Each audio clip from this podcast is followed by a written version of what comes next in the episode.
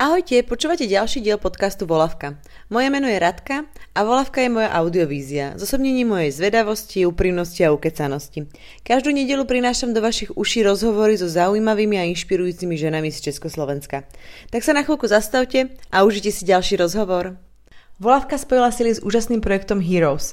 Dnešný rozhovor bude v spolupráci s portálom Heroes, kde nájdete zaujímavé články o inšpirujúcich ľuďoch, ktorí vyrábajú užitočné produkty, inovujú, tvoria hodnotné umenie, šíria kultúru, sú špičkoví športovci a vzdelávajú a pomáhajú našej krajine rásť v rôznych oblastiach. Každý mesiac budem vytvárať dva podcasty pre www.heroes.sk. Ďakujem Heroes za možnosť podielať sa na tak úžasnom projekte a mojím dnešným hostom je Tatiana Ondrejková spolumajiteľka a CEO cestovnej agentúry Pelikán. S Tatianou sme sa rozprávali o tom, ako začínala v 90. rokoch podnikať. Aký rozdiel vidí v podnikateľskom prostredí vtedy a dnes? Ako vníma sociálnu zodpovednosť firmy voči ľuďom a krajine? Ako je o tom, ako sú vnímaní podnikatelia v našej krajine? Tak poďme k rozhovoru. Mojím dnešným hostom je Tatiana Ondrejková, spolumajiteľka a výkonná riaditeľka cestovnej agentúry Pelikán. Som veľmi rada, že si si na mňa našla čas. Ahoj. Ahoj, veľmi rada, ďakujem. Ja by som ťa rada tak trochu predstavila, teba a tvoj príbeh, pretože možno niektorí ľudia ho až tak nepoznajú, ak mi to teda dovolíš. Samozrejme. Vyrastla si v hontianských Nemciach pri Banskej Bystrici. Áno, Hej, mm-hmm. správne, dobre. A ešte by som možno, že radšej povedala, že v Hontianských Nemciach pri Banskej Štiavnici, lebo to je pri bližšie. Pri Banskej Štiavnici? Mm-hmm, Banská Štiavnica je bližšie ako Banská Bystrica. OK, dobre. Ale kľudne aj pri Banskej Bystrici. To je... Tak to ponúkol internet, ale dobre. Jasné. Uh, od malička si milovala tanec? Áno. A chcela si sa mu venovať aj profesionálne. Dokonca si kvôli nemu odišla do Bratislavy klopkať na gymnázia bez vedomia svojich vlastných rodičov. Uh, áno, áno, presne tak. A na jedno z tých gymnázií, gymnázií ťa prijali a ty si sa vlastne presťahovala do Bratislavy. Áno. Našla si si tu tanečného partnera. Našla. Začali ste spolu tancovať, chodiť na rôzne súťaže. Áno. Ale vlastne tanec je celkom drahý koniček a v tej dobe predpokladám, že sa s ním nedalo až tak uživiť. Čiže si sa rozhodla, že si vlastne musíš po škole nájsť prácu. Presne tak. Postupná cesta bola o cez niekoľkých zamestnancov, až sa dostal do cestovnej agentúry. Áno. A túto prácu si si zamilovala. Áno. Ako prácu v tej agentúre, v, tom, v cestovnom ruchu, pomáhať ľuďom nachádzať tú správnu dovolenku pre nich. Uh-huh. Ale nezamilovala si sa až do toho šéfa? No, až tak veľmi nie. Ja som sa teda naozaj do tej cestovnej kancelárie dostala úplne náhodou. Ja som predtým, ako moja prvá práca bola, robila som asistentku riaditeľa a to vlastne v tej dobe mm, to bolo také, že vtedy nefungovali takéto úžasné notebooky, ako máš aj ty tu teraz, ale vtedy boli také tie veľké skrine ešte v podstate. Volali sa, že Pentia a ten riaditeľ si nevedel zapnúť ani to Pentium, takže on potreboval robiť nejaké reporty, takže on ma posadil na svoju veľkú koženú stoličku a ja som tam robila tie reporty, ale mňa to za dva mesiace prestalo baviť. Mm-hmm. Takže ja som odtiaľ odišla a potom som sa zamestnala v agentúre, ktorá sa volala Europer a on sprostredkovala oper pobyty pre mladé kočky, ktoré chceli ísť do zahraničia. A vlastne tam som začala robiť také tie drobné veci uh, typu poistky a vystavovať karty Euro 26 a IC karty. Mm-hmm. A mhm. vlastne vtedy na tom istom mieste sedelo niečo, čo potom z toho vzniklo CKM 2000 Travel. Mm-hmm. Taká tá cestovná kancelária pre mladých ľudí, ktorá akože zažívala, zažívala potom, ako vlastne začala predávať tie študentské letenky fakt, že zlaté časy. No a teda potom, ako som odišla z tej agentúry Europer, tak som začala pracovať tam a tam sa pre mňa spojili dve úplne úžasné veci, ktoré milujem. A prvá vec sú, sú počítače a technológie, aj keď vtedy to bolo ešte veľmi, veľmi papierové. A druhá vec bolo to cestovanie. Takže Takže... Ale odtiaľ si na Margo toho, že ten šéf nebol úplne OK a bol trošku despota, uh, odišla a založila si si vlastnú cestovnú agentúru. Áno. V tej dobe, ak som to správne pochopila, nejakým spôsobom si zarezervovať letenku bol taký zdlhavý proces a boli celkom drahé v tej dobe tie letenky, ak tomu správne chápem. A musel si fyzicky takto chodiť do tých cestovných agentúr. Tak dalo sa to vybaviť už aj vtedy formou telefonátu alebo formou mailu, ale nefungovali také tie sofistikované webové stránky, kde si človek mohol úplne veľmi jednoducho a prehľadne pozrieť, uh-huh. že mhm. ktoré lety sú dostupné a za aké ceny. Uh-huh. Zase na druhej strane vtedy fungovali tie študentské letenky, ktoré boli výrazne, výrazne lacné lacnejšie ako tie klasické letenky, ale pre takého toho biznis cestujúceho, ktorý potreboval, ja neviem, v útorok letieť do Londýna, aby si tam vybavil nejaké stretnutie a v stredu letieť náspäť, tak vtedy boli tie letenky neuveriteľne drahé. Aj to, keď to prerátame na eura, tak vtedy tá letenka stála možno tisíc eur, tam začínala takáto bezvíkendová v podstate, hej. A, takže to boli, to boli hodné drahé letenky. No. A potom sa ten trh tak trochu zmenil či internetom, či rôznymi softverovými um, nástrojmi, ktoré vlastne vyhľadávali tieto letenky, nízkonákladovými letmi. A ty si sa vlastne vtedy rozhodovala, že čo? Teraz to zabalím, alebo teraz to využijem a pôjdem ďalej? No mne sa presne vlastne stalo to, že sa zmenil ten trh a zmenili sa teda tie ceny leteniek a tým pádom, že vlastne tie klasické letecké spoločnosti boli veľmi tlačené tým novým konceptom, tými low costami, ktoré nepotrebovali platiť veľa peňazí na udržávanie takých tých veľkých globálnych distribučných systémov databáz. Oni proste mali tú svoju vlastnú a predávali len na svojom webe, nepotrebovali platiť nejakú veľkú sieť predajcov a udržiavať sieť kamenných predajní, tak vlastne oni dokázali fungovať naozaj na veľmi nízkych cenách leteniek a to tie klasické mm-hmm. letecké spoločnosti začali veľmi pociťovať. Takže uh, oni teda riešili, že čo idú spraviť. Hej. No tak prvá vec bola, museli znižovať ceny leteniek, aby boli atraktívni aj pre tých klientov, ktorí proste sa pomaly dostávali k low-costovým leteckým spoločnostiam. A samozrejme jedna z vecí bola, potrebovali katovať náklady. Hej. To znamená, že začali znižovať tie provízie, ktoré oni vyplácali takým tým klasickým predajcom. Ja som bola jeden taký ten klasický predajca. Hej, a keď povedzme, ja neviem, naozaj tých 20 e, rokov dozadu tie provízie sa pohybovali od 10 do 15 z tých drahých leteniek, z tých mm-hmm. tisíc eur, tak potom ako prišli na trh tie low-costové letecké spoločnosti, tak ad jedna tie ceny sa znížili, ja neviem, z 1000 eur na 150 eur.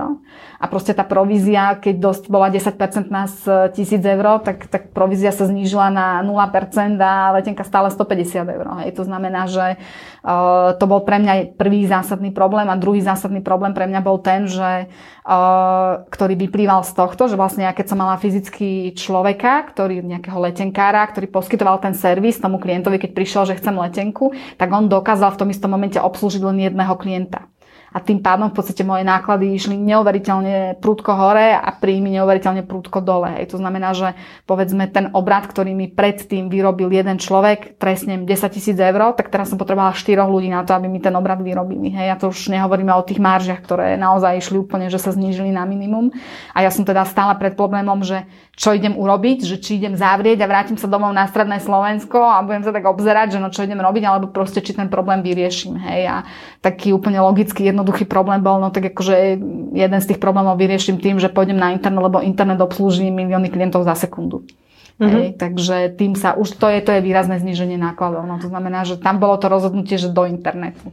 A to bol rok 2004, kedy a... si vlastne s ďalšími dvomi ľuďmi založila Pelikán. Áno. A Pelikán je teraz medzinárodná firma, ktorá pôsobí na šiestich trhoch. Áno. Keď som si tento tvoj príbeh či už vypočula, prečítala na internete, um, tak uh, to na mňa tak úplne pôsobilo ako americký sen. Taká americká success story, kedy sa dievča z nie veľmi bohatej rodiny presťahuje do hlavného mesta, vybuduje firmu s vyše 170 zamestnancami, ktorá pôsobí teda medzinárodne. A ak sa ty ohliadneš za tým, čo si vytvorila, za tým, čo si zažila, Vieš mi povedať kľúčové momenty, kedy si si povedala, že to už naozaj chceš zabaliť, kedy proste také tie najväčšie fakapy a naopak tie, na ktoré spomínaš práve, keď sa tie zlé veci dejú a ktoré ťa vlastne vždycky dajú nejak, nejak nahor. Také tie najväčšie prehry a najväčšie mm-hmm. výhry.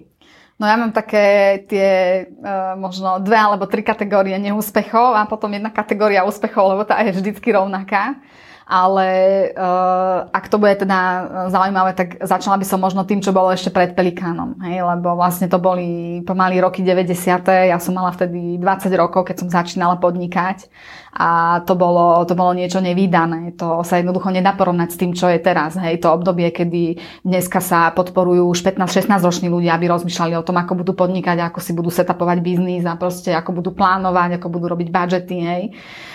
Ja, som, ja som vtedy bola, ja som prišla do banky, ja som povedala, že mám založenú firmu a chcem si otvoriť, už teda na mňa sa všetci pozerali, že či ja som šlahnutá, hej. Vtedy veľmi fičali work and travel pobyty a ja som teda samozrejme robila tie pobyty tiež vlastne pre tých študentov. To sú také tie pobyty vlastne, kedy vysokoškoláci mohli ísť legálne pracovať do USA na 4 mesiace a vtedy to fungovalo fakt akože výborne, lebo dolár bol obrovský, obrovský vysoký a tí ľudia sa vrácali s nenormálnym množstvom peňazí na to obdobie sem na Slovensko až také, že si vysokoškola kupoval byt tu v Bratislave za tie peniaze, hej, že čo si tam zarobil v tej Amerike. Takže to bolo, to bolo fakt nenormálne. No a vlastne všetky tie firmy ponúkali presne to isté, hej. A uh, všetci tí študenti, ktorí tam, ktorí tam prišli, mali jeden problém zásadný a to je, oni všetci doleteli do New Yorku a z New Yorku sa potom potrebovali prepraviť do nejakej destinácie, kde potom vlastne pracovali celé tie 4 mesiace. No a vždycky tá, tá preprava, keď oni prišli tam, tak si tam museli kupovať buď drahé autobusové lístky alebo drahé letenky. Hej, a ja som teda zistila, že keď sa tie autobusové lístky kúpia v predstihu, tak uh, sú veľakrát polovicu a niekedy až 85% lacnejšie. No lenže na to, aby sa tie lístky dalo kúpiť, dali kúpiť, bolo potrebné urobiť kreditnú kartu. Hej? Vtedy mm-hmm. neexistovali nejaké debetné, ale vtedy bolo treba kreditnú kartu. Takže ja som prišla do banky a povedala som, že chcem kreditnú kartu, tak sa na mňa najprv akože pozerali, že či si z nich robím srandu. Nakoniec mi teda nejakú kreditnú kartu kartu dali. Mala som na ne nejaký limit, takže ten som potrebovala normálne, že pomaly každý druhý deň dobíjať, lebo keď som s týmto prišla na trh, tak všetci študenti naozaj akože chodili, lebo, lebo pre nich to boli veľké peniaze, ktoré mohli ušetriť. Hej. Rozdiel, že či si kúpiš lístok za 100 dolárov do svojej destinácie alebo za 25 dolárov, keď si ho kúpiš tu na Slovensku vopred, tak to proste bol veľký rozdiel pre tých študentov. Hej. Takže oni to chodili ku mne kupovať. No a ja som vlastne potom zistila, že ja mám problém s tým, že mne tú kartu vydali vlastne vtedy ešte v slovenských korunách a ja som to platila všetko v dolároch. Hej. To znamená, že veľa vecí som tam akože prerábala na tom, že tam boli veľké tie konverzie z, zo slovenských korún na doláre a teda prišla som do banky, do jednej, kde som úplne najväčší účet mala a som ich poprosila, že prosím vás, vydajte mi tú kartu v dolároch. A tam akože riaditeľ Bovočky sa najprv na mňa pozrel, že čo vlastne ja ho vlastne s takou vecou ja otravujem. A potom eh, mi teda povedal, no, že oni tieto karty, takéto tieto dolárové, tie Amexky, že to oni dávajú iba klientom, ktorých oni si vyberajú, že to oni nedávajú len tak hoci k tomu, kto príde z ulice. Hej. Takže vlastne ma akože takýmto spôsobom poslal, hej, čo teraz je nemysliteľné. Teraz proste tie, tie banky sa absolútne bijú proste o to, aby mladým ľuďom dali nejakú predbiehajú možnosť. Sa. Hej, predbiehajú mm. sa presne tak. Takže to boli také, aj som takýchto skúseností mala viacero, hej, tým, že som bola mladá, že to obdobie bolo také, aké bolo, že vôbec sa nepodnik- ne, nepo, ne, uh, nepodporovalo to podnikateľské prostredie a už vôbec nie takí mladí ľudia. Hej. Takže veľakrát ti pred nosom zavreli dvere. P- presne tak, ja akože veľa som dostala takých akože polien pod nohy, ale tak vždy som sa nejakým spôsobom otriasla a išla som, išla som ďalej a z okolností to bola taká sranda, že keď potom, eh, potom napríklad akože vznikol Pelikán a už sme mali dva roky za sebou a boli sme veľmi úspešní, tak ma samozrejme tá banka zavolala na nejaké raňajky ako ako podnikateľa a bol tam teda tento, tento riaditeľ tej banky prišiel, že dobrý deň pani Kyselová, mňa to tak neuveriteľne teší, ja som hrdý na to, že vy ste našim klientom a je mi to veľkou cťou, že vás takto osobne spoznávam a ja som tak na neho pozerala, hovorím, však ale my sa poznáme.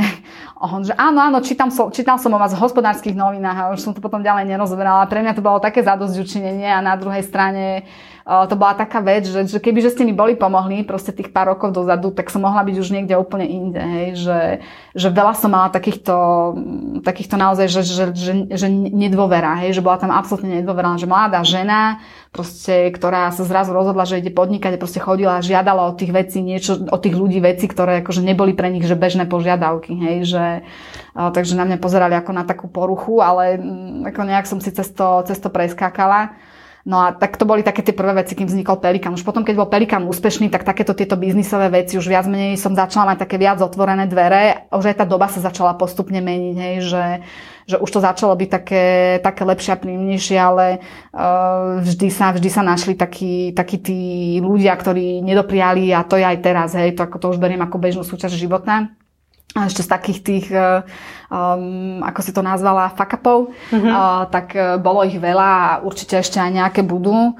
Uh, v, tých, v, tých, v tých začiatkoch uh, ja, som, uh, ja som napríklad um, absolútne nevedela o tom, ako si naplánovať financie. Hej. Ja som nevedela, ako urobiť uh, nejaký marketing. Ja som si sama tlačila letaky a roznašala som ich do schránok. Hej, že, hej ja som že si čítala, boli... že si vlastne zbierala maily z, z vlastných vysokých škôl, zo študentských škôl. To už v rámci hej, GDPR by veľmi teraz nešlo, ale... že to sú tiež ako veci, že... Hej, hej, hej, hej. No a to bolo, to bolo presne fakt, ako, že to ešte sa o internete proste skoro vôbec nevedelo, takže ja som hľadala proste to, že kde by som ako mohla zohnať tých klientov, aby som za to nemusela platiť, lebo proste ten marketing aj vtedy bol drahý, ja som na to nemala peniaze, hej, takže hľadala som si tie cestičky, že kde by sa dalo tak, aby som za to nemusela zaplatiť. No ale áno, to, to sú už veci, ktoré teraz by sa, teraz by sa vôbec nedali.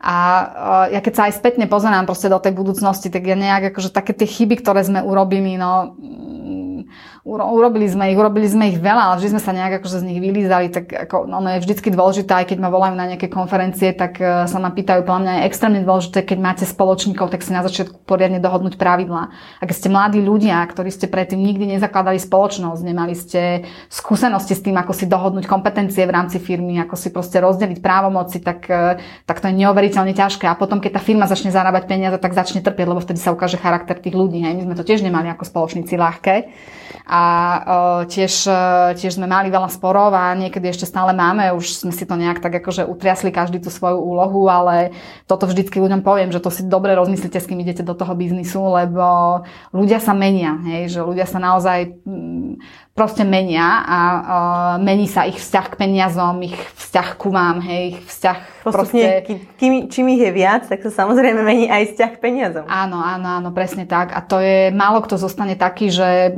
takýto som bol na začiatku predtým, ako boli peniaze a proste takýto som aj teraz, keď tie peniaze sú, hej, že, že stojí tými rovnými nohami na zemi, takže ono, keď sa dobre na začiatku nestanovia tie kompetencie, keď idete do biznisu s niekým, tak je to také fakt akože náročné a za toto ja som si teda naozaj akože preskakala svoje že bolo to ťažké, ale myslím, že teraz to už máme utrasené a toto je jedna z mála vecí, ktorú by som urobila ináč, keby som znovu začínala podnikať, uh-huh. ale... Mm, Aké kompromisy ste tam museli voliť? Na začiatku, lebo je úplne iné, keď si zakladala firmu sama, Áno. než keď ju potom zakladaš s dvomi ľuďmi.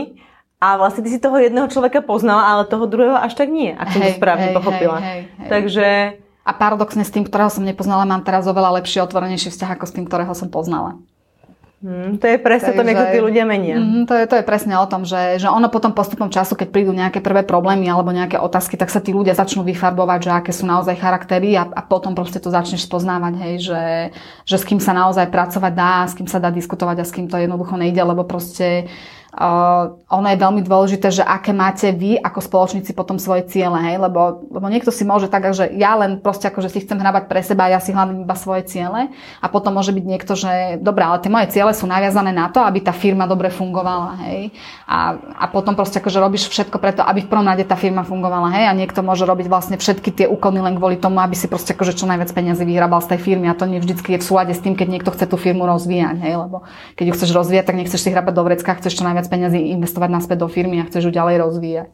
A ako to teda bolo u vás na začiatku v zmysle toho, že stretli ste sa traja, zakladali ste firmu, Určite museli byť nejaké kompromisy a ako to na začiatku, teraz v dnešnej dobe, neviem ako to bolo vola kedy, ale ako to na začiatku každej firmy vlastne býva, ty si ako vymyslíš ten názov, zarezervuješ si doménu, mm-hmm. dáš si urobiť logo, všetky také ako v podstate nejakú marketingovú identitu tej firmy Vytvorili ste si na začiatku aj takú tú korporátnu identitu, hodnoty, vízie, poslania Pelikánu?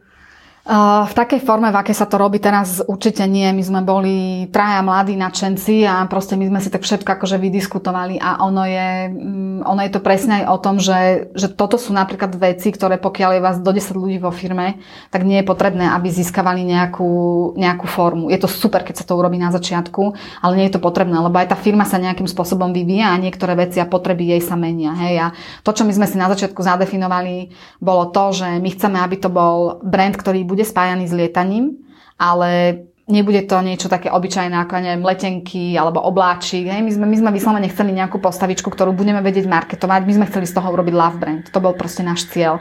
A myslím si, že sa nám to celkom dobre podarilo, ale nemali sme nejak akože napísané také, že, že niekde na papieri, že spísané, že a, a, a naše hodnoty firmy budú takéto a naša vízia je takéto. Hej, že my sme si povedali, že proste chceme byť najlepší a najväčší predajca leteniek, to sme si v podstate splnili a potom postupne sme si hovorili, že a tak poďme skúsiť ešte Čechy, hej, ale nebola to nejaká vízia, že my chceme teraz urobiť najväčšieho predajcu leteniek v celej Európe, hej, že išlo to naozaj tak akože, že step by step, že no, tak už tuto nám to celkom dobre ide, tak čo ideme teraz robiť? No, tak poďme vyskúšať tie Čechy, hej, že, že veľmi sme sa roz, rozhodovali tak uh, uh, proste tak, že, že, že situačne, hej, že Aha, ako, že, jasné. Že, že, že, nemali sme, že nejaký proste plán, že a teraz ideme podľa toho plánu, mm-hmm. sme sa rozhodovali, že, že tak teraz sme už urobili toto a čo by sme ešte ďalej a poďme ešte toto vyskúšať. Pocitovo hej. možno. Tak, áno, tak veľmi pocitovo sme sa, že, že tak teraz poďme skúsiť toto, hej, že nemali sme taký plán. Teraz napríklad uh, už ten plán máme, už si robíme dopredu, že, že čo by sme kedy chceli, ako by sme urobili, že oveľa tak strategickejšie rozmýšľame, že predtým sme veľmi tak uh, nerozmýšľali tak strategicky, hej, že vtedy sme naozaj išli, že tak ako to cítime, tak to spravíme. A aké boli tie najväčšie výhry? Tri napríklad. Odkedy si začali až teraz také tie, ku ktorým sa vrátiš, keď sa niečo naozaj pokašľa, tak si na to spomenieš, ale však sme už dokázali toto a ešte toto, tak to zvládneme.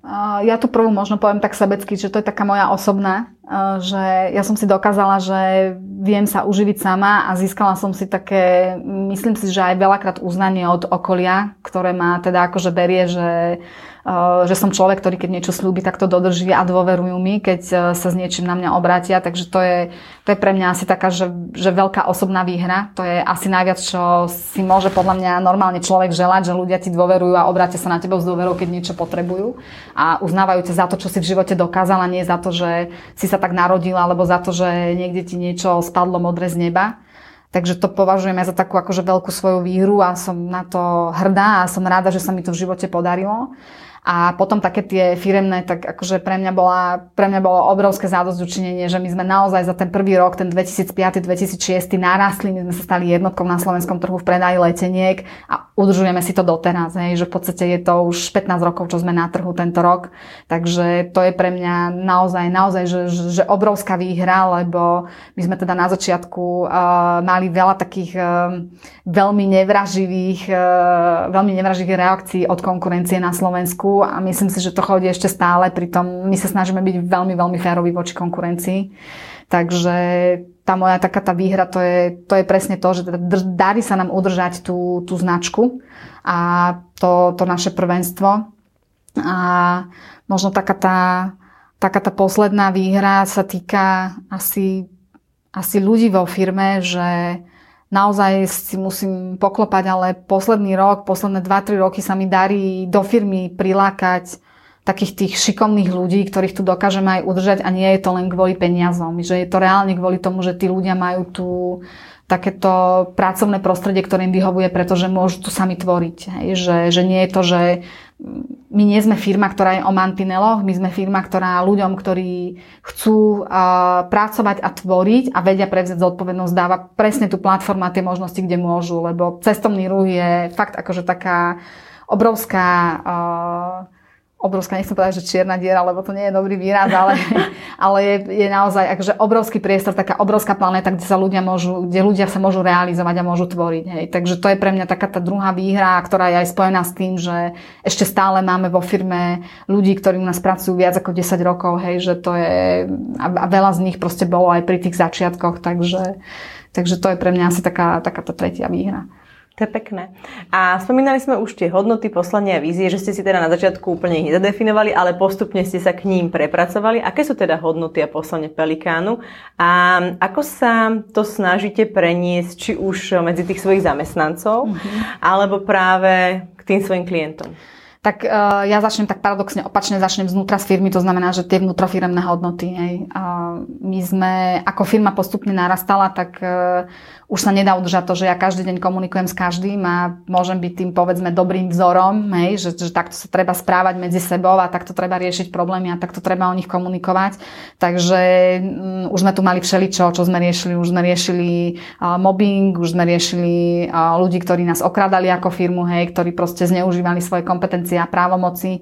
A, a jednoducho to boli presne tie, tie momenty a tie spúšťače toho, že že pre Boha živého, že prečo to tí ľudia robia, že čo nemajú dobré vzory, alebo že, že čo sa deje, hej, tak sme si povedali, že dobre, tak, tak poďme si spraviť tie firemné hodnoty a vyriežme, vyriežme nimi, alebo skúsme nimi komunikovať vlastne to, čo nás vo firme najviac trápi, že ako sa ľudia k sebe správajú, ako sa správajú k firemným veciam, hej, hmotným, alebo proste ako sa správajú k tej, k tej značke, ako prístupujú vôbec k svojej práci, tak sme si urobili takú, takú peknú vetu, že tvoríme spolu slušne s úsmevom a inovatívne a do každého toho jedného slovička sme vlastne zakomponovali to, čo chceme vlastne riešiť. Hej, že napríklad to spolu a s úsmevom je absolútne kľúčové a dôležité pre tímovú prácu a pre, preto, aby ľudia sa brali ako tým a neťahal každý, každé oddelenie si zo svoj povrázok. Hej, že tu je môj piesočok, lebo ja som marketing a tu je môj piesoček, lebo ja som produktové a proste poďme sa teraz akože byť, hej, že, že kto nie, že tak na konci dňa proste sme všetci na jednej lodi a tej firme sa bude dariť len vtedy, keď všetci budú spolupracovať, hej.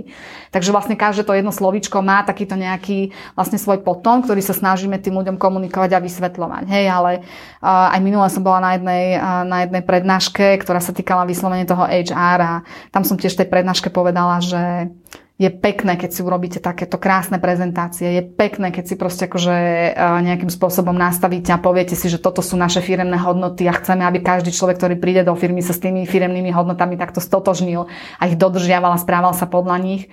Ale pokiaľ nemáte každého jedného manažera, každého jedného supervisora a tým lídra, ktorý to dodržiava do bodky, od, od toho, ako ráno sa zobudí, nejako vkročiť do firmy, ale ako sa ráno zobudí a ako večer ide zaspať, tak proste tí ľudia to nikdy nebudú dodržiavať. Hej. Môžeme tým tým, ja aj keby som tým oblepila všetky okna, ktoré tu máme a všetky steny, proste tí ľudia to nikdy nebudú dodržiavať, ak to v prvom rade nebude dodržiavať manažment a samozrejme od top manažmentu až úplne po spodok. Hej. Takže to je môj názor k tým firmným hodnotám. Ja si myslím, že je to dobrá vec, že to určite treba, aby minimálne ten človek, ktorý prichádza do tej firmy, vedel, že, že chceme sa tu správať podľa toho, ale naozaj to proste musí dodržiavať každý. Ak to ale... jeden článok nedodržiava, tak to nebude fungovať. Ale to sú vlastne také prirodzené ľudské hodnoty.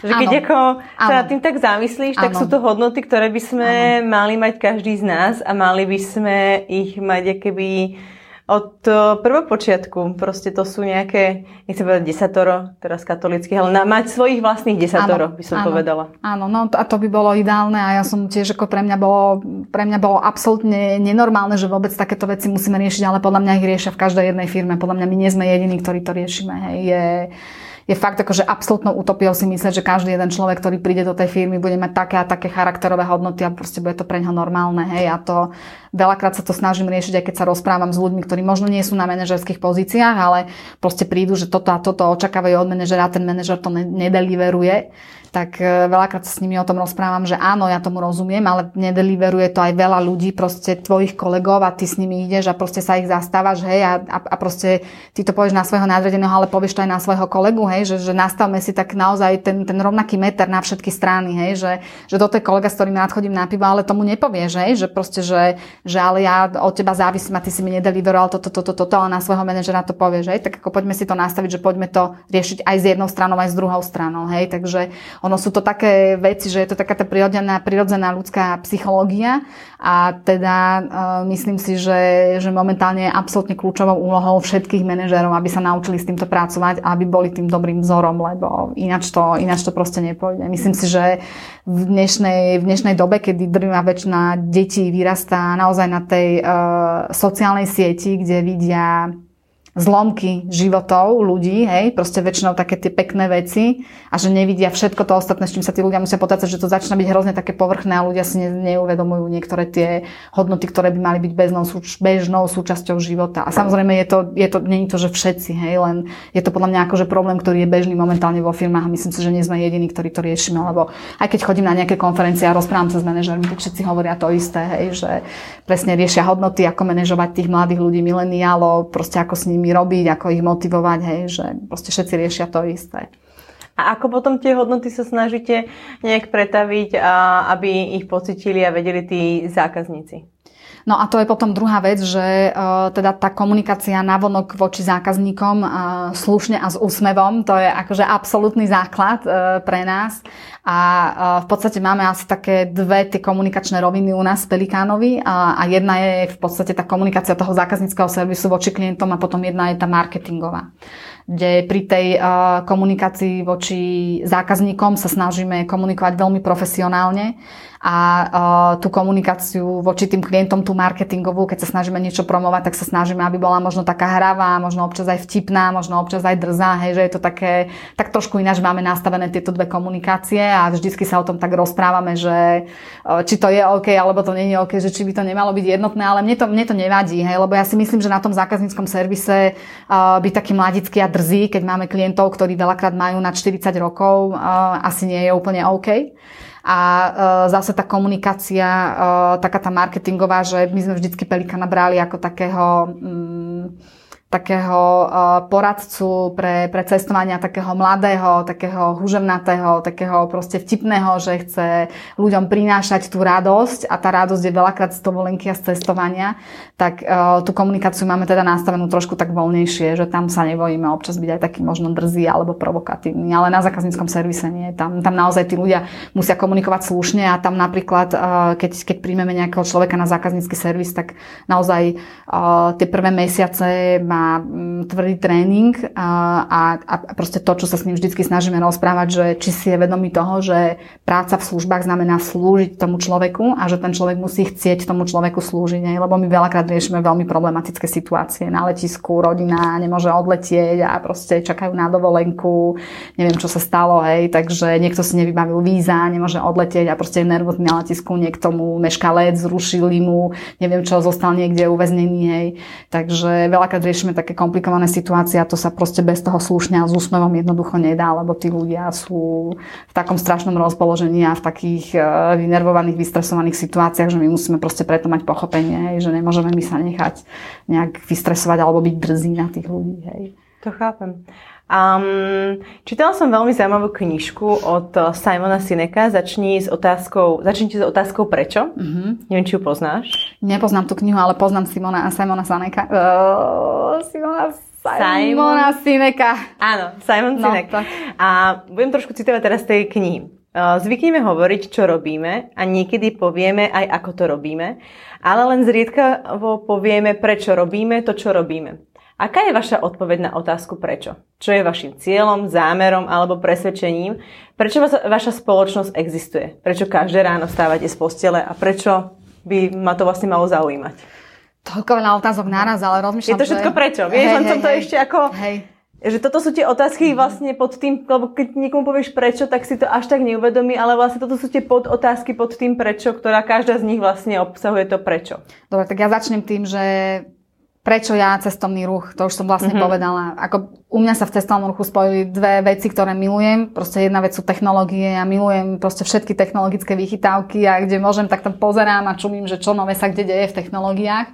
A druhá vec, ktorá sa spojila, je proste to cestovanie, tá láska a vášeň e, spoznávať tie nové krajiny a nové veci. Hej, že naozaj ja som veľa, veľa, som, veľa som precestovala, už možno, že teraz posledné roky nie, ale prečo proste cestovný ruch? Presne preto to, lebo sa tam spájajú tieto dve veci, ktoré naozaj milujem.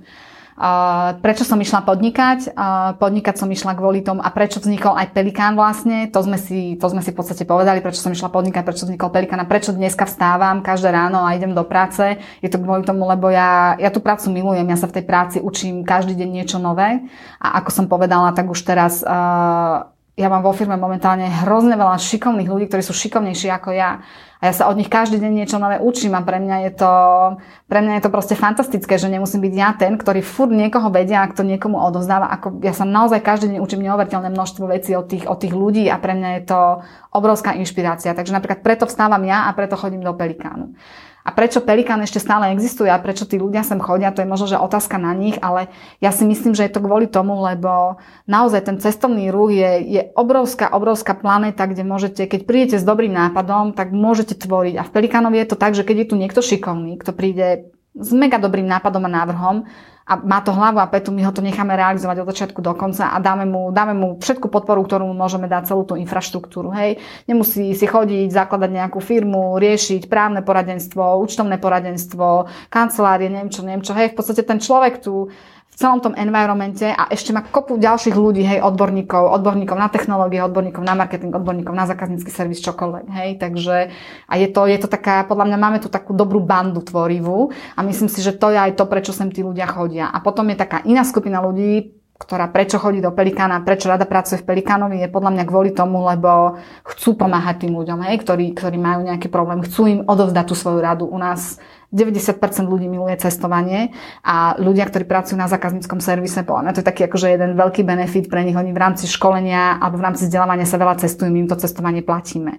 A oni sú presne tí, že oni chcú odovzdávať tie svoje skúsenosti, keď niekto uh, príde a zavolá, že ja neviem, chce komplikovanú letenku, teraz tu máme taký ten produkt Multicity, tak uh, proste my tu máme ľudí, ktorí reálne to zažili, že reálne tak cestovali a milujú to, takže oni to vedia vyskladať úplne tak perfektne, že to podľa mňa nikto tak nevie vyskladať, hej, že to si môžete klikať na milión stránkach a, a myslím si, že tí ľudia milujú robotu, preto sem, preto sem chodia prečo Pelikán ešte stále existuje a prečo ešte stále jednotka, tak verím tomu, že preto, lebo ho ľudia majú radi. Myslím si, že ľudia chodia na toho Pelikána preto, lebo Pelikán im vie poradiť, aká letenka je najlepšia vtedy, keď potrebujú. A momentálne už tak akože celkom sa snažíme robiť aj dovolenky. My máme aj také svoje celkom zaujímavé, pekné produkty a ľudia ku nám, ku nám chodia po inšpiráciu.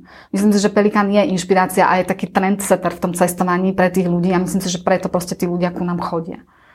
Na začiatku ste boli vlastne malá firma tu na Slovensku, postupne ste ale expandovali. Čo bolo najťažšie pri vstupe na zahraničné trhy a ako sa jednotlivé trhy odlišujú od toho nášho slovenského? Začnem maďarským, lebo tam to viem úplne najlepšie povedať. Ja, akože, ja milujem Maďarov, my ich tu máme vo firme, oni sú úžasní ľudia. Ale až keď sme vstúpili do, Maďar- do Maďarska, som pochopila, že prečo na Slovensku je také zaužívané, že keď sa niekomu povie ty Maďar, Hej. Uh, ako naozaj to nemyslím zlom, ja, ja mám naozaj rada aj maďarskú kultúru, uh, ja si myslím, že Maďari sú proste naozaj úžasní ľudia a aj tých, čo máme vo firme, tak je s nimi vždy veľká sranda, ale uh, teda tie začiatky na tom maďarskom trhu boli veľmi náročné, jednak kvôli tej jazykovej bariére, to je, to je prvá vec, to je akože veľká vec, hej, to akože keď ešte aspoň ako tak rozumieme napríklad Poliakom, tak je to v pohode, ale Maďarom nerozumieš ani slovo. Hej, takže mm, tam, tam úplne prvá vec bola tá jazyková bariéra a druhá vec bola my sme mali proste nejakým spôsobom nastavený web a u nás je zaužívané, najprv sa píše priezvisko, potom sa píše meno. E, najprv sa píše meno, potom sa píše priezvisko. U nich to nebolo zaužívané. My sme skúšali červeným to tam napísať, že najprv meno, potom priezvisko. Oni to furt dali naopak, hej. A presne tam vzniká ten problém, že oni keď si to takto tí ľudia urobia, zarezervujú, náš systém automaticky vystaví letenku a oni sa spamätajú o 3 týždne, tak my už tým nevieme nič robiť. My s tým vieme niečo robiť presne v ten istý deň. Takže s týmto sme mali my kopu problémov a nakoniec sme to dočasne aj tak spravili, že sme to nakoniec vymenili, že sme im najprv dali prvé priezvisko a potom no to isté mali, mali s mesiacmi. Oni najprv píšu, že mesiac, deň a potom rok narodenia, čo my robíme, že vlastne deň, mesiac a rok. A to bol presne ten istý problém, hej, že vlastne my sme si to vymysleli, že budeme mať jeden systém, rovnaký a na všetky krajiny to takto naklonujeme, hej, a potom sme začali prichádzať na to, že no dobré, ale v niektorých krajinách to proste nefunguje a my to musíme prispôsobiť a musíme udržiavať vlastne samostatnú verziu presne pre tú krajinu, hej. A toto bol napríklad problém s Maďarskom.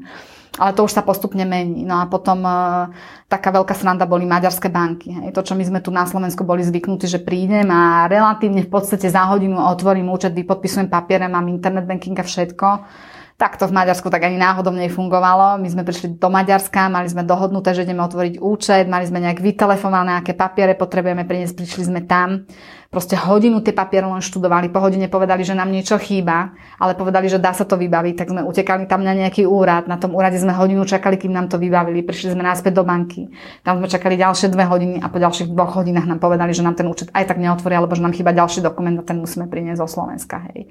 Takže v Maďarsku sme vlastne jeden účet otvárali takto asi na 4 krát a ja už som normálne myslela, že že mňa porazí, ale proste to boli všetky banky. Hej. A proste tá najväčšia, tá bola úplne najviac socialistická. Takže uh, tam, tam naozaj ten, to, to založenie tej, tej firmy, proste to, to, to sa nedá porovnať hej, s tom, čo my máme teraz na Slovensku. Zlaté Slovensko, naozaj v tomto. Akože zlaté Slovensko. A v Rakúsku napríklad tam to funguje ešte stále tak, keď sme išli do Rakúska, tak sme si mysleli, no tak Raiffeisenka a proste Tatra banka, nie? Však akože Tatra banka je v podstate uh, taký ten, ako by som to, pokusný kráľ Raiffeisenky, že oni tu na nás vlastne testovali internet banking a všetko, tak keď to na nás otestovali, tak oni to v Rakúsku musia mať na oveľa lepšej úrovni. A vlastne keď sme prišli do Rakúska, tak chceli sme otvoriť účet, tak sme si otvorili účet a vlastne sme potom po asi týždni prišli na to, že uh, Raiffeisen banka, ktorá je otvorená Maria Hilferstrasse, nevie nič o tom, čo sa deje v ten deň o Raiffeisen banke, ktorá je otvorená napríklad na Kertnerstrasse že oni vôbec nie sú online prepojení, tak ako sme zvyknutí tu, hej, že uh, otvoríš účet uh, v Tatrabanke na obchodnej ulici a prídeš do Banskej Bystrice, do Tatrabanky a tam o tebe všetko vedia, alebo si to otvoria, alebo sú prepojení online. V Rakúsku to takto nefunguje doteraz. Mm-hmm. Hej. Takže to boli také tie procesné veci, na ktoré sme narážali. No a potom samozrejme tí klienti sú úplne iní, hej, tak akože... Uh... Aj kultúrne vlastne, to sú tie kultúrne rozdiely možno áno, potom. Áno, to sú tie kultúrne rozdiely, ale sú aj napríklad v tom, že, že štýl cestovania, hej, o Čechoch sa hovorí, že sú baťuškári, oni sú naozaj baťuškári a oni naozaj proste nepotrebujú veľa, ani nejak akože veľa luxusu na tej ceste, drvá väčšina Čechov. Samozrejme, že bavíme sa o tej mase, hej, že nehovorím, že sú tam samozrejme nejaké skupinky, ale Slováci si oveľa viac potrpia na to pohodlie. Hej? Že napríklad Česi boli schopní za 10 českých korún uh, alebo za, aj za 5 českých korún sa rozhodnúť, že nekúpim si to, aj keď viem, že, že sa o mňa lepšie postaráte, ale nekúpim si to, lebo hen tam sú opäť korún lacnejšie, kdežto Slováci plus minus 5 eur nejakým extra spôsobom neriešia. Hej? Že, že Slováci sú takí, že keď sú zvyknutí, že toto je dobrá značka a mám dobrú skúsenosť, tak, tak proste Slováci naozaj sú v tomto takí, že, že neriešia. Hej? Kdežto Česi sú úplne niekde inde a Poliaci sú že ešte úplne extrém. Hej. A potom sú to presne také tie, že u Čechov sme videli, že Česi oveľa viac cestujú do exotiky, Slováci boli veľmi konzervatívni a skôr to bola Európa a Amerika, povedzme, hej, že Slováci veľmi málo bola, kedy cestovali do Ázie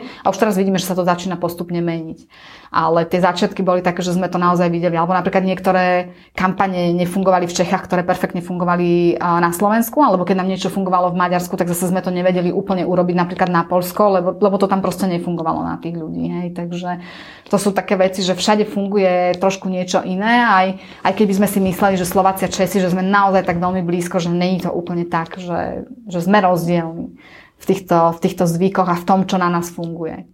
Tým ako Pelikan rástol a posúval sa postupne, zväčšoval sa aj teraz vlastne na šiestich trhoch, tak vlastne určitým spôsobom sa zväčšoval aj zisk.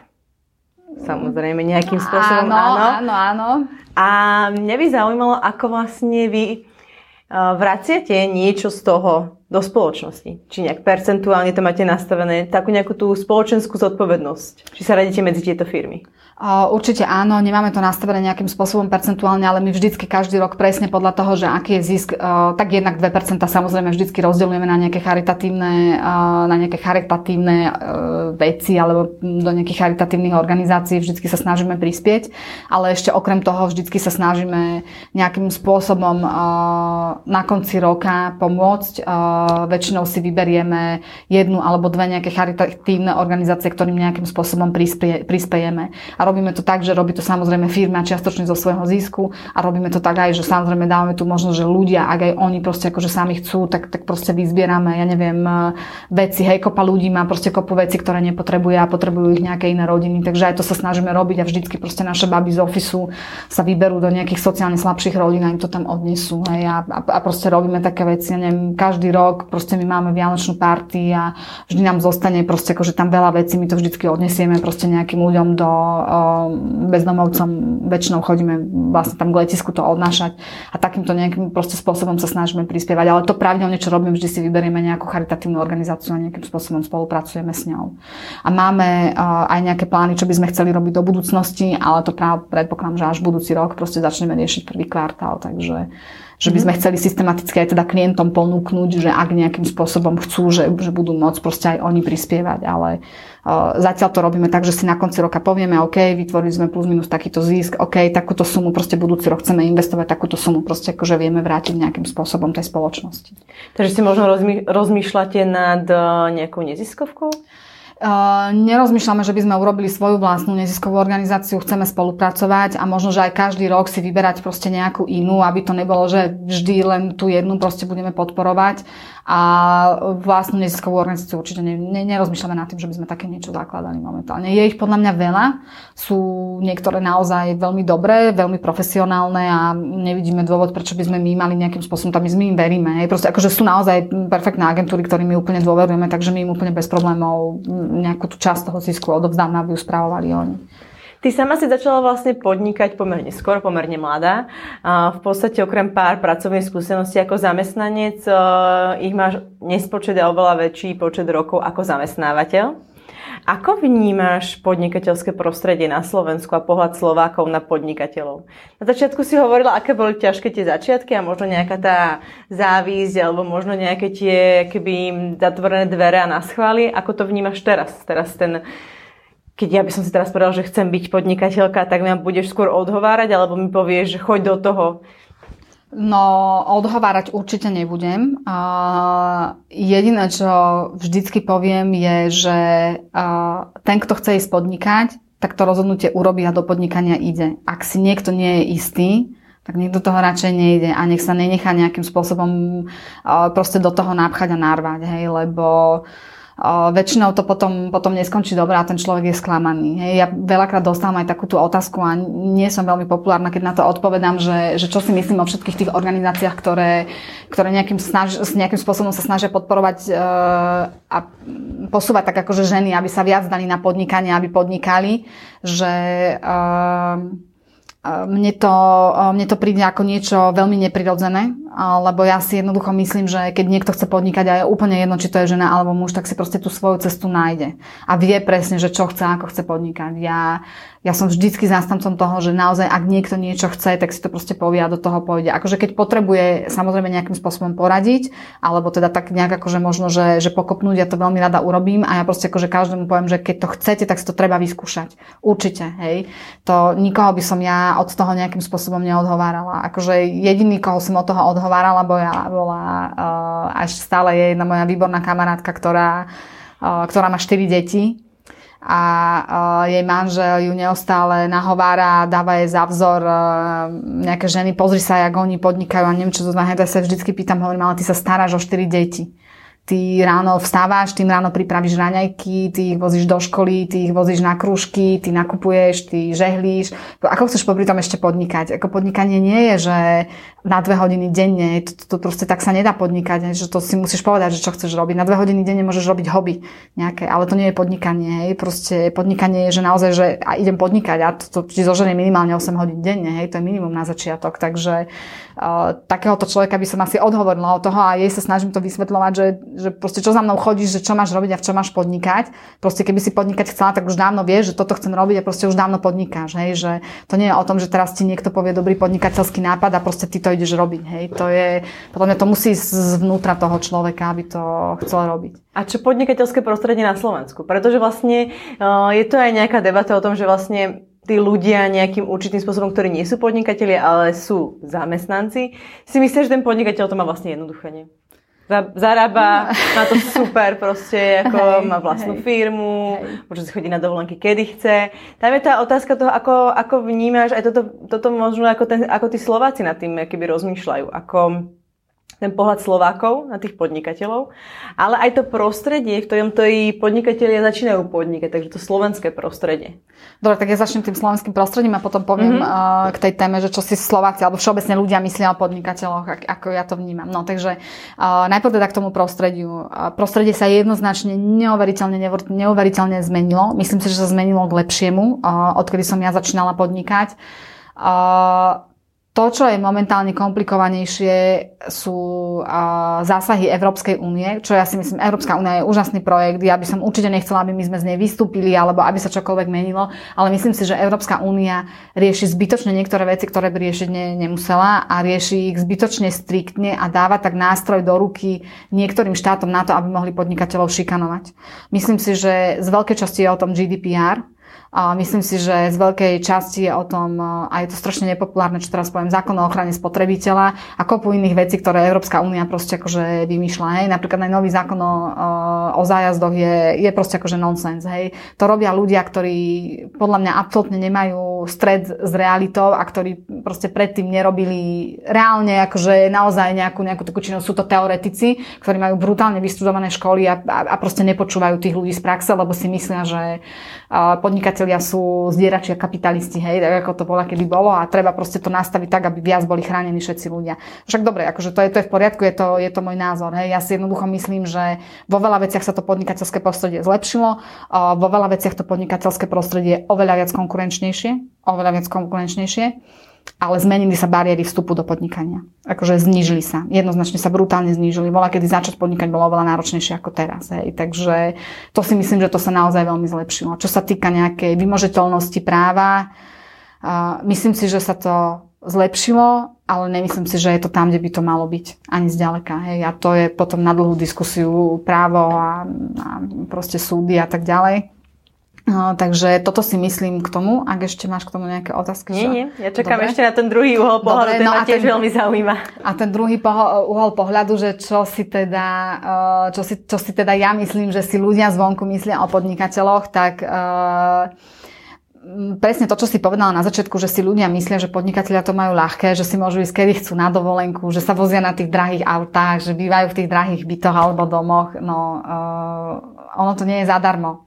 Hej. Uh, ja teda napriek tomu, že som začala podnikať eh, pred 20 rokmi, ja napriek tomu proste tej práci dávam viac ako 8 hodín denne. Pre mňa, pre mňa tá práca neskončí tým, že odtiaľ to odídem domov, hej, ale uh, nie je to kvôli tomu, že ja by som sa do toho musela nútiť, alebo by som to mala ako nejakú povinnosť, je to kvôli tomu, lebo mňa tá práca baví, pre mňa je tá práca koníček, hej, to znamená, že ja tej práci venujem oveľa viac ako, uh, ako ten zamestnanec, hej, ktorý proste pracuje od do, to je prvá vec.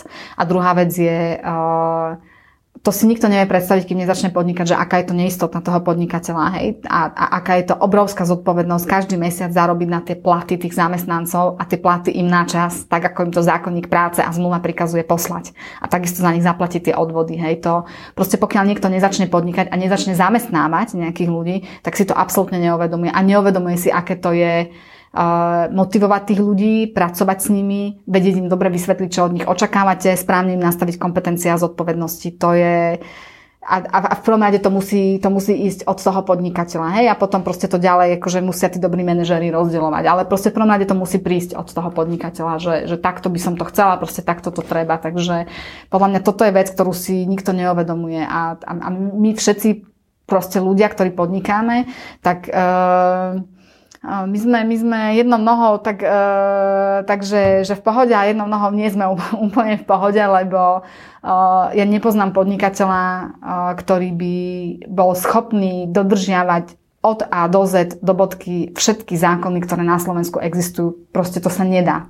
Hej, to znamená, že ak niekto bude chcieť byť nejakého podnikateľa, tak sa na ňo palicu, palicu vždycky nájde.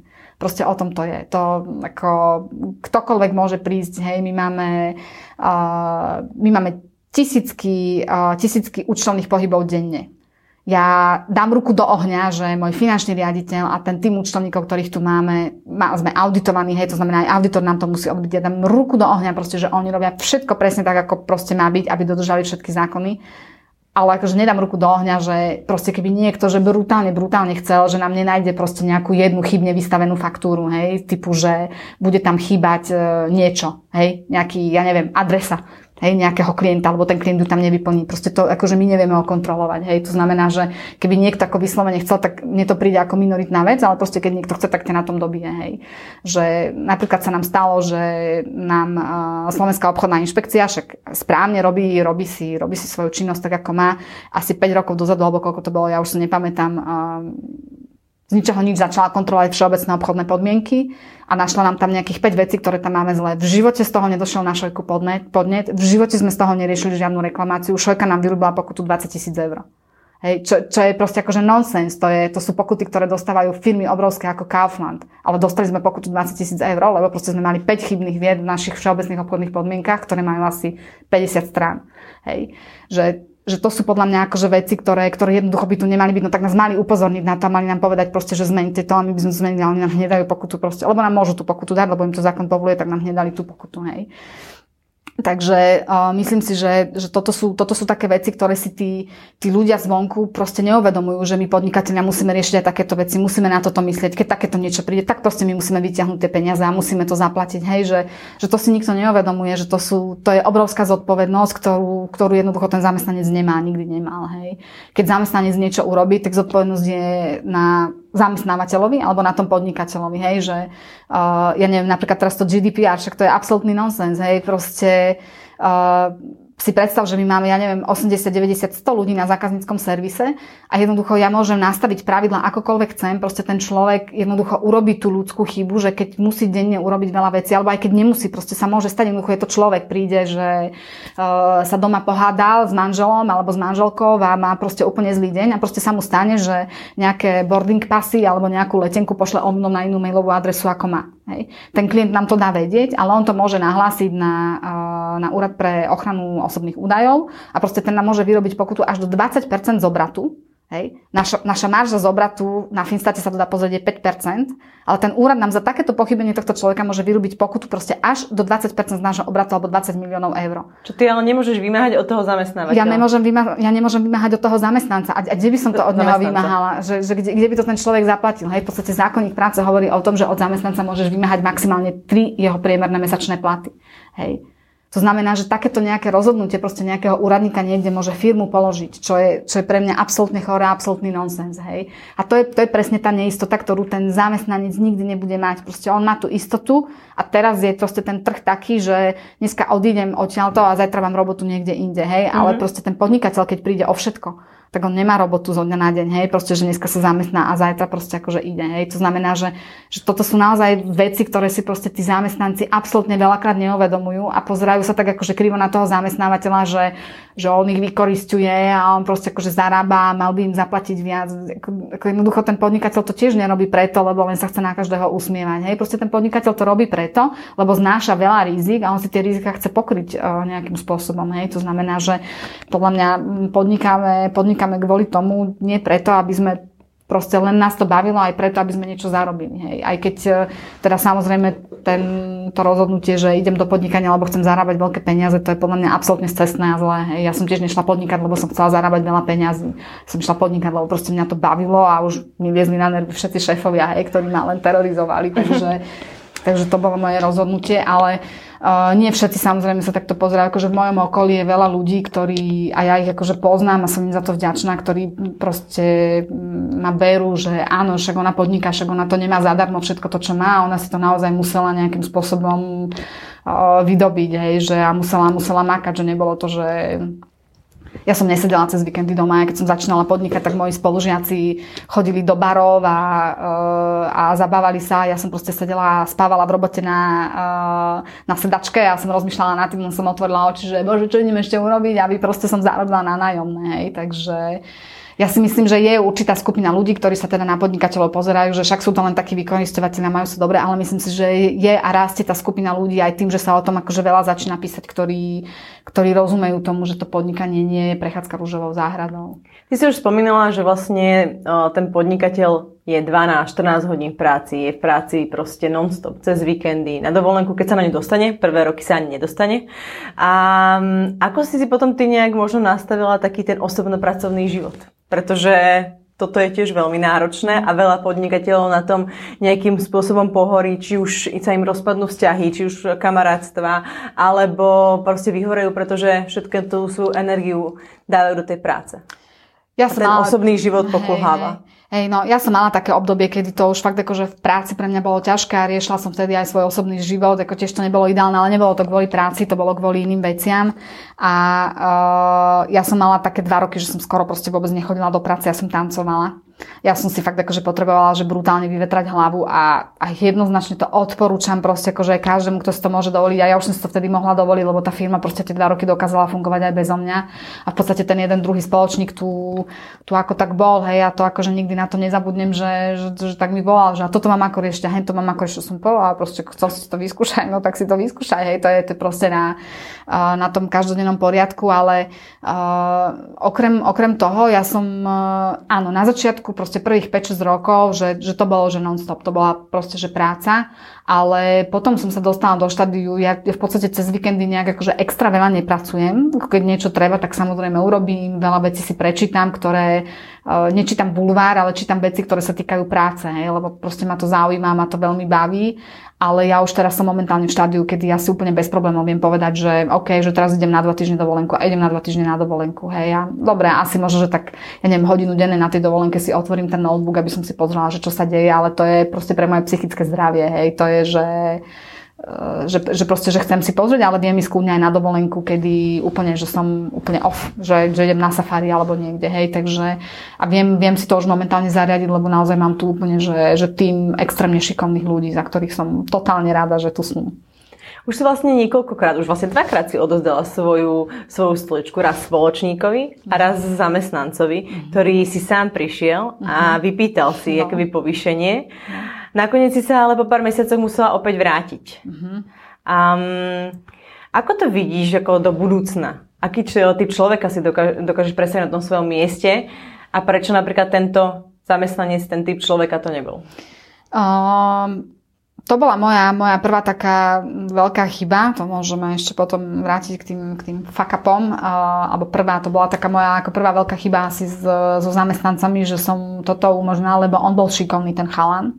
Ale uh, tým, že si to prišiel vypýtať, ja som, ja som nezvládla mu to tak akože odkomunikovať, alebo som nezvládla urobiť to správne rozhodnutie, kedy som mu mala povedať, že dobre, ale postupne a ešte nie, hej. A, a proste jednoducho som si povedala, že tak akože fajn, ide ti toto, ide ti toto, ide ti hen, toto si šikovný, ľudia ťa berú, partneri ťa berú, tak uh, máš si kreatívny, hej, vieš si vyriešiť problémy, tak, uh, tak fajn, tak proste pol roka ti to budem odovzdávať a potom si to zober, hej. A, a to bola tá chyba ja to proste aj beriem ako svoju chybu, že som mu to dala, nemala som mu to vtedy dať.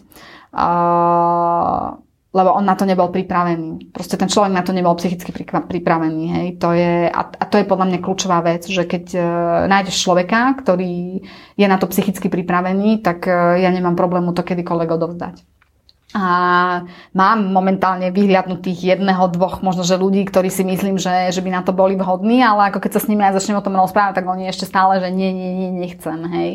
Takže, ale ja som absolútne, proste, ale absolútne pripravená, keď nájdem niekoho, kto na to bude ready, ak to bude oveľa lepšie ako ja, tak ja proste kedykoľvek odovzdám, odovzdám to riadenie firmy a odídem preč a proste zostanem len ako poradný orgán, hej. Takže ono je to podľa mňa o tom urobiť to správne rozhodnutie, o správnom človekovi a urobiť ho správny čas. Akože čas, čo sa mňa týka, tak ja si myslím, že už momentálne je kedykoľvek, len proste potrebujem akože fakt, že toho správneho človeka, ktorý bude na to psychicky pripravený, hej, lebo uh, odborné, odborné veci a, a bude dobrý manažer, hej? Lebo tie odborné veci, oni sa dajú naučiť, tie hard skilly sa ľudia naučia, problém je s tými soft skillmi, hej? To znamená, že musí ten človek byť kvalitne pripravený soft skillovo a, a fakt musí byť psychicky pripravený, lebo akože tento chalan to proste nezvládol. On ono, ono je ťažké viesť firmu, keď, takto, ono je ľahké viesť firmu, keď ono to samo takto ide, hej, a, a, proste výsledky sú úplne perfektné. Ale potom môže prísť proste nejaké ťažšie obdobie, kedy zrazu tie výsledky